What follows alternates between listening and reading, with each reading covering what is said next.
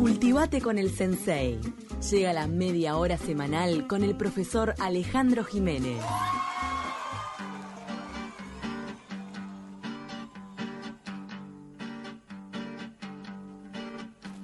Y ya lo recibimos a él, al sensei Alejandro Jiménez, con su columna de historia que hoy va a estar hablando de los guardavidas, los primeros de Montevideo. Gracias por acompañarnos una vez más. ¿Cómo andás? Paula, ¿cómo te va? Y audiencia, y si escuchamos la música atrás, es la que ustedes cantaron hoy a primera hora. A ver, a ver.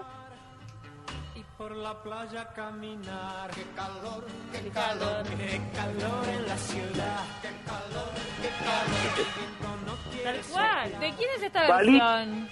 Palito Ortega, hola Camila, ¿cómo te va? Y bueno, y voy a aprovechar para saludar también que ya estuvimos en contacto por, por redes con, con Cecilia, ¿no? Que, este, bueno, este, este, no va a más con, con nosotros, pero que siempre, por supuesto, este, este, no, estamos, este, eh, por lo menos siempre la tenemos presente. Palito Ortega, a ver si le suena, año 65, la canción se llama Calor, ¿no? Eh, un Palito Ortega, obviamente, muy joven, ¿no? Este, eh, y este clip es de una película que se llama Fiebre de Primavera.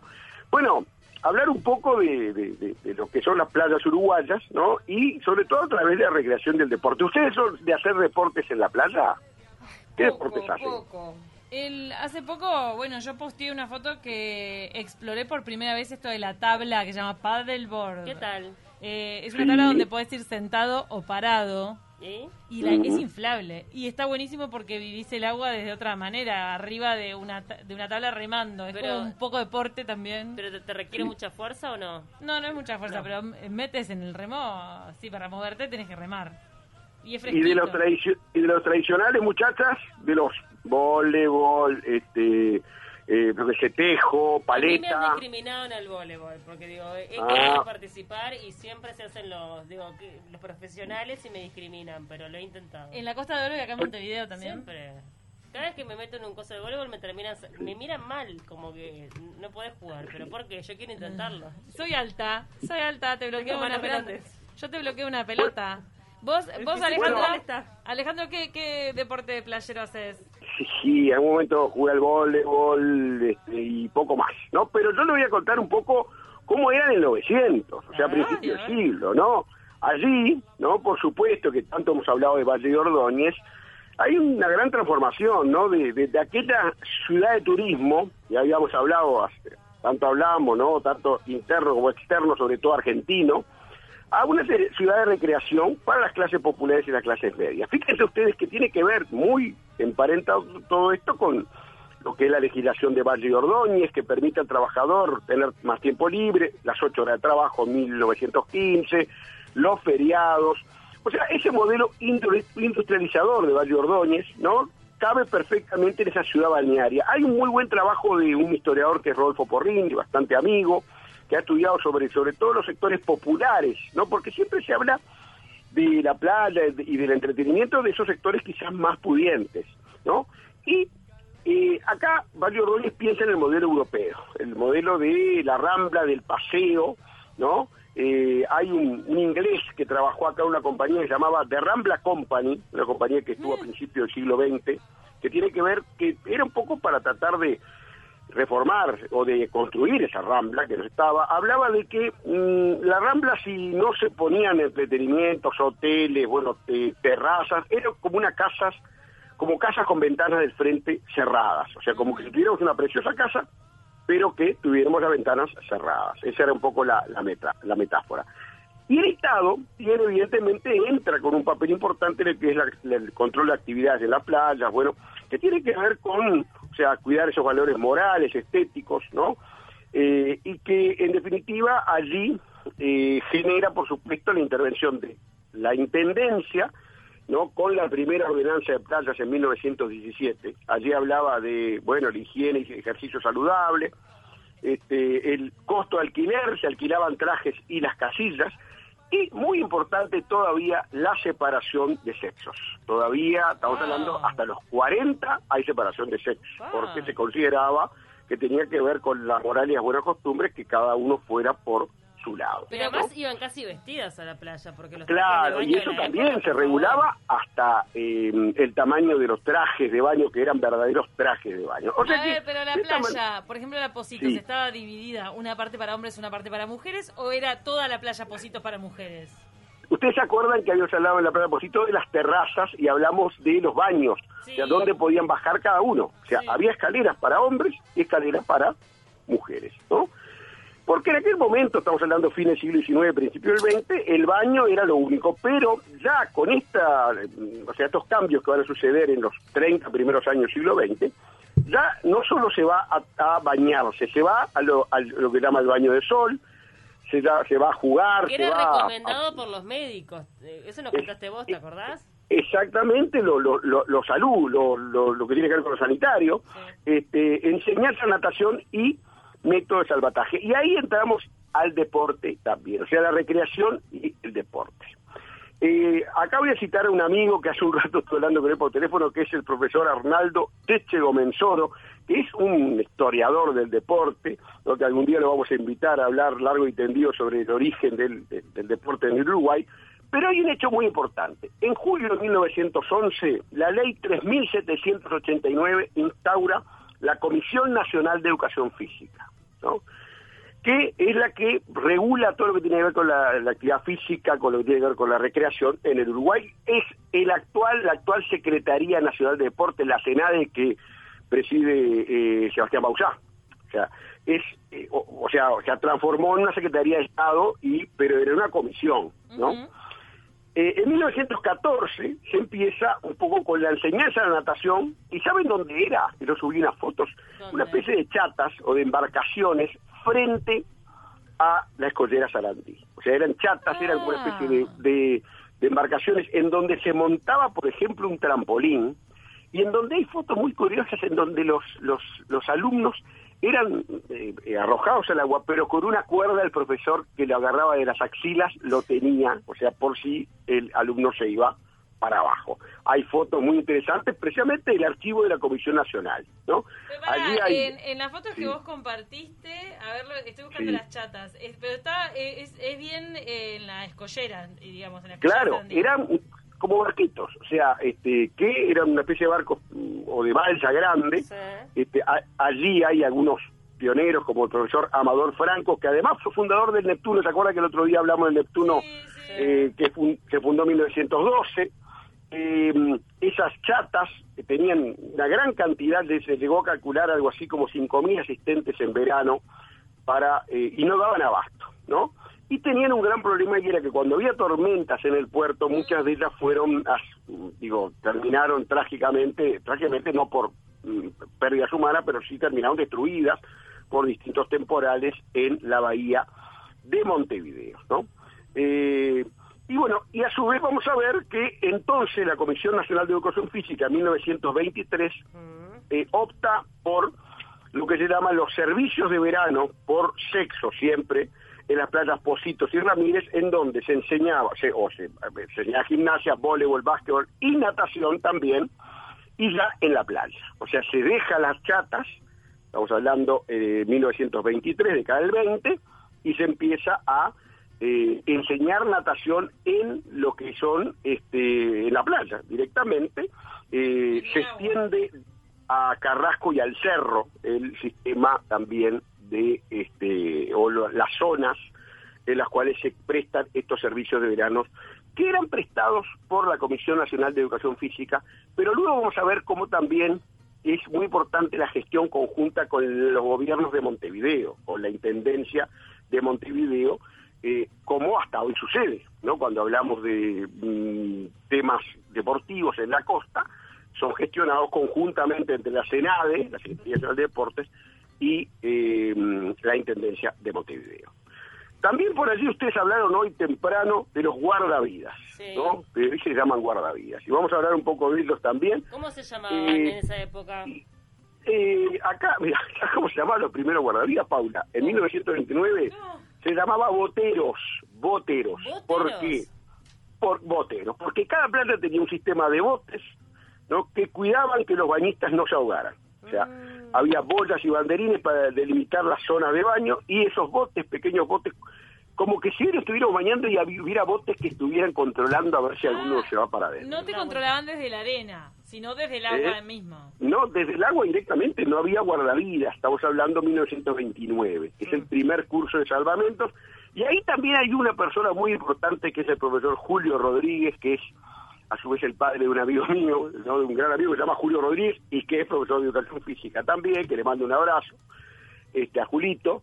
Eh, Julio Rodríguez fue uno de los pioneros, eh, fue el primer, por, por ejemplo, director del ISEF, que es el Instituto Superior de Educación Física, de donde salen los profesores, los profes, Sí. este, que eh, mm, están trabajando en Uruguay y que hoy es universitario, o sea, el ISEF, no pasó a la órbita de la universidad. Pero el primer curso de salvavidas o guardavidas es de 1935, pocos años después, ¿no? Este, la, la primera brigada, eh, de, el primer curso del 35, en el 36 la primera brigada de Montevideo con 14 guardavidas, ¿no? Este, eh, bueno, los cursos se hacían en distintas piscinas, también la del Neptuno, la de la ACJ que estaba donde veis la- el Juventus, ahí en Colonia y Río Negro, ahí era la Asociación Cristiana de Jóvenes, porque el edificio de la calle Colonia ya es más moderno, ¿no? Ya es más de los 50, 60, ¿no? ¿Qué pasaba con la enseñanza de la natación en las playas, no? Ustedes fíjense, ustedes, pónganse en el lugar de estos alumnos, ¿qué pasaba cuando había que, por ejemplo, nadar crawl, ¿no? ¿Qué era lo que podían probar? Las olas, evidentemente, Claro. ¿no? O sea, el oleaje hacía, dificultaba esa enseñanza, sobre todo la respiración, sobre todo lo que era ese, esa- la- el, momento de respirar, la contaminación, el tragar agua, ¿no? Evidentemente, este, no eran, en Montevideo todavía no estaban las playas limpias, ¿no? Eh, y por eso es que se empieza a pensar en otra etapa y es la de llevar la natación a las piscinas. Y allí es la piscina de Truville. ¿Ustedes se acuerdan de la piscina de Truville? No. ¿Sabes que yo no me no. acuerdo? Camila se acordaba. Hoy las mencionamos y un oyente nos estuvo mandando mensajes. Mira, dice: Sí. Aprendí a nadar en las piletas de Truville. Un verano Sí. del 66. El invierno ya me anotaron en CBR, en el Club Banco República. Inolvidables Claro. piscinas al aire libre. Eran dos. Yo las alcancé a ver. Eh, tal vez yo en la adolescencia fue que desaparecieron o algo ¿Hasta así. qué año estuvieron? a- hasta el 90, hasta el 90. Ahí va. Ustedes saben una cosa, las piscinas están todavía, están tapadas. Están tapadas, claro. Claro, son del año 34, ¿no? El agua de- del Río de la Plata era traída por un sistema de bombas, ¿no? Ah, el agua del Río de la Plata. Ahora me entero. Claro, sí, era eh, pasada por, obviamente, purificada. Y esa piscina, las piscinas fueron muy importantes porque muchísimos mensajes tuve de eso. O sea, precisamente mucha gente que me dijo, che, Alejandro, ¿sabés que yo llegué a nadar o llegué a aprender? Digo, y no gente, o sea, coetánea mía, no, sino gente, por ejemplo, de, de la edad de ustedes. O sea, que recuerda el final, porque fue hasta el 90, ¿no? También recordar que hubo unas piletas en la playa Ramírez en la década del 50, en el año 52, frente a la desembocadura de la avenida Julio María Sosa, que funcionaron por pocos años también en Malvin.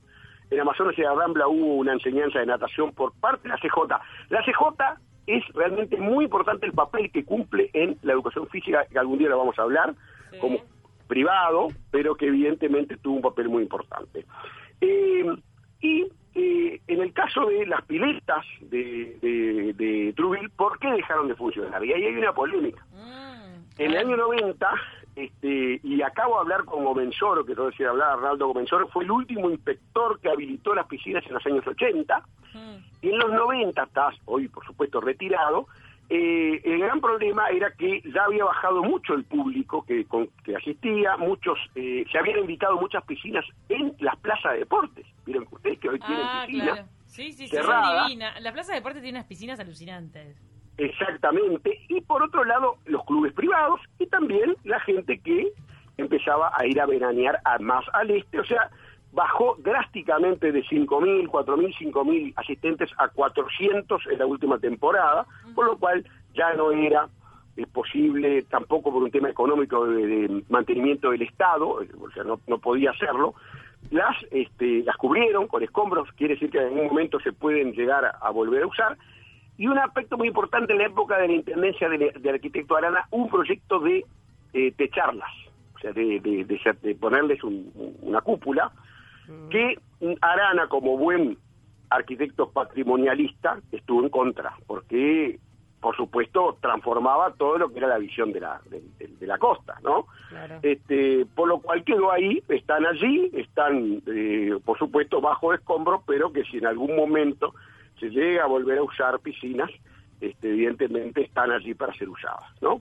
Este, también nos manda, supuesto, nos manda Norberto, las piscinas no están tapadas, están clausuradas para la felicidad colectiva. Norberto se ve que las Ah, extraña. Está indignado, Norberto. Sí, ¿Sabés lo que- es lo que yo tengo una teoría? Mucha gente en mi Facebook me mandó también mensajes y es bravo el tema. El tema de la modernidad trae esas cosas a veces, pero quizás, al- o sea, al, no, al seguir estando, capaz que en algún momento se puede buscar algún método, ¿no? De con alguna No, y figura ahora en pandemia, imagínate, ¿cómo hace para ¿No? controlar el aforo? Sería un quilombo, ¿no? Este es el lío. No, Bueno, no, las- es complicado. Pues, Pero ¿sabes lo eh, que pasaba? bueno, se metía agua del río. Muchas veces, cada vez que había tormenta, se metía agua del río. Y Mm. quedaban Sí, todas sea- marrones y, e inhabilitadas. Claro. Vivían inhabilitadas. Por eso también eso costaba mucho mantenerlas. Exactamente. Y mira, para ir terminando, porque tenemos pocos minutos, el interior también se enseñaba en ríos, arroyos, en lagunas, hasta que se construyeron en el interior plaza de deportes con piscinas. Y, por supuesto, que voy a citar, por último, una ordenanza de playas de mediados de los años 40 que ya hablaba de que el hombre podía sacarse la camiseta Ah. en mediados de los 40. Y moral. No había no había cambios en la vestimenta femenina, o sea que todavía para las mujeres ¡Qué el calor! recato. Por favor, imagínate un Sí. día de estos güey, con esos pantalones largos que se ponían las mujeres. Ahí está. Un Por Dios, hoy te morís. manga, manga larga.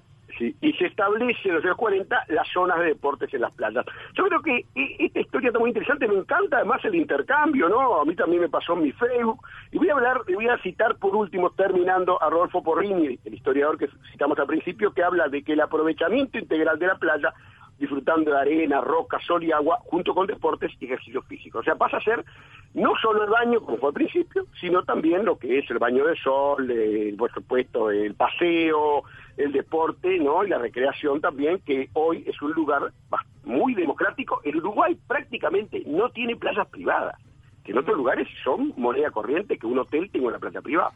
El Uruguay no tiene ninguna playa privada, ¿no? Que yo sepa. no, yo, Cero. yo no sé bien si hay alguna, en algún momento se me ha dicho que en el departamento de Maldonado había alguna, pero yo no conozco. O sea, evidentemente eso habla bien de que la playa es un lugar democrático para todos los uruguayos y para todos los turistas que quieran visitarles, cuando se pueda. Totalmente. Nos encantó, Alejandro. La verdad, buenísima Bueno, este, la columna. Recordando un poco cómo era este, las Sí. playas en, en, en otra época y también destacando el trabajo de los guardavidas tan importante. Escuchame, Paula y Camila y audiencia, escúchenme. ¿Qué? La semana que viene vamos a salir un poco de la plata, pero vamos a hablar de un tema que tiene que ver con el verano increíble- increíblemente, y es que el 5 de febrero se cumplen 100 años, eh, 50 años del Frente Amplio, ¿no? de la fundación del Frente Amplio. Entonces vamos a hablar un poco de cómo se gestó increíblemente en pleno verano, pues es un partido político que nace en verano, evidentemente, es una rareza para el Uruguay que pase algo así. Y otra cosa que vamos a hablar también después va a ser, lo como prometimos, 100 años del Hotel Carrasco que se cumplen en febrero. Eso, Ay, sí. hablar. Los, los dos Y se acuerdan que le largué a Diego Sorondo el desafío Sí. de hacer un programa desde el hotel, que es monumento histórico. Creo que hubo movimientos hacia la concreción de esa idea, pero que por el momento está complicado. Vamos a seguir intentando. Vamos a- tenemos tiempo por ahora, un poquito de tiempo. Lo, dale, lo, lo podemos hacer en febrero en cualquier momento, no tiene por qué ser, este, el, la fecha es el 4 de febrero, pues puede ser en el correo de febrero. Nos encantó. Hasta la semana que viene, Ale. Gracias. Bueno, un gusto, un abrazo, que anden bien, hasta luego. Abrazo. Qué buenas que están estas historias de arena que nos trae Alejandro Jiménez, el sensei. Gracias a todos por estar del otro lado, acompañándonos una mañana más. Se quedan con 970 noticias. Que pasen lindo. Chao, chao.